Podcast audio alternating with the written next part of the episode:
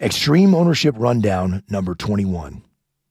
Leadership Concept Preemptive Ownership. The highest form of extreme ownership. In the book Leadership Strategy and Tactics, Jocko wrote When a leader knows they cannot blame anyone or anything else, they will implement what I call preemptive ownership. They will take ownership of things to prevent problems from unfolding in the first place. Ownership isn't just about taking responsibility when mistakes happen. The highest form of extreme ownership takes place preemptively before the mistakes occur. An effective leader knows they can't blame an inexperienced team member who is working on a critical part of a project. They will make the, eff- the extra effort to train that team member, check in with them frequently, and make sure that they are on track to be successful. These actions prevent critical errors before they even happen. A leader can't control the weather, but a leader who understands that bad weather is not an excuse will take preemptive ownership to ensure contingency plans are in place.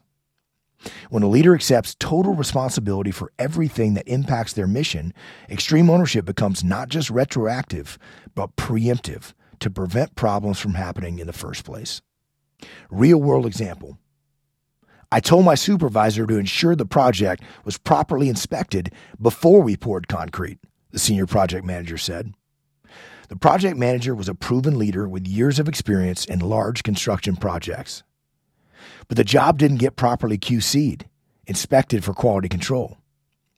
We had to tear all that concrete out and repour, which cost us a lot of money on an already thin profit margin. That's frustrating, I said. Why do we even pay a supervisor who can't properly QC a job? I shouldn't have to do it myself. They should know how to QC a job, the senior project manager continued. Why do you think your supervisor didn't properly QC the job? I asked. I don't know, the project manager replied. He should know how to do that. You're talking about theory versus reality, I said.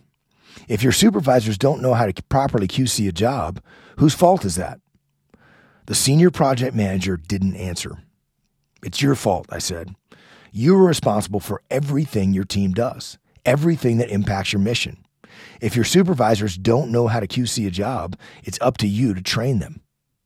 We discussed how this incident provided an excellent training opportunity for the senior project manager to take ownership. He had to ensure his people knew how to properly QC a job and why it is essential.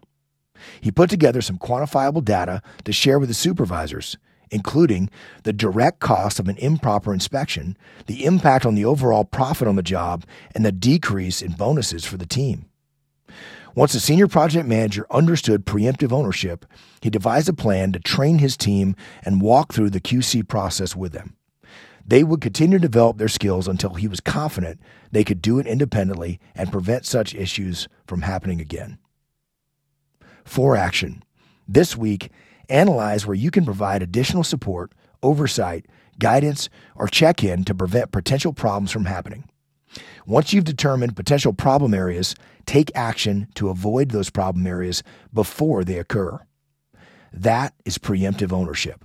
Make it happen.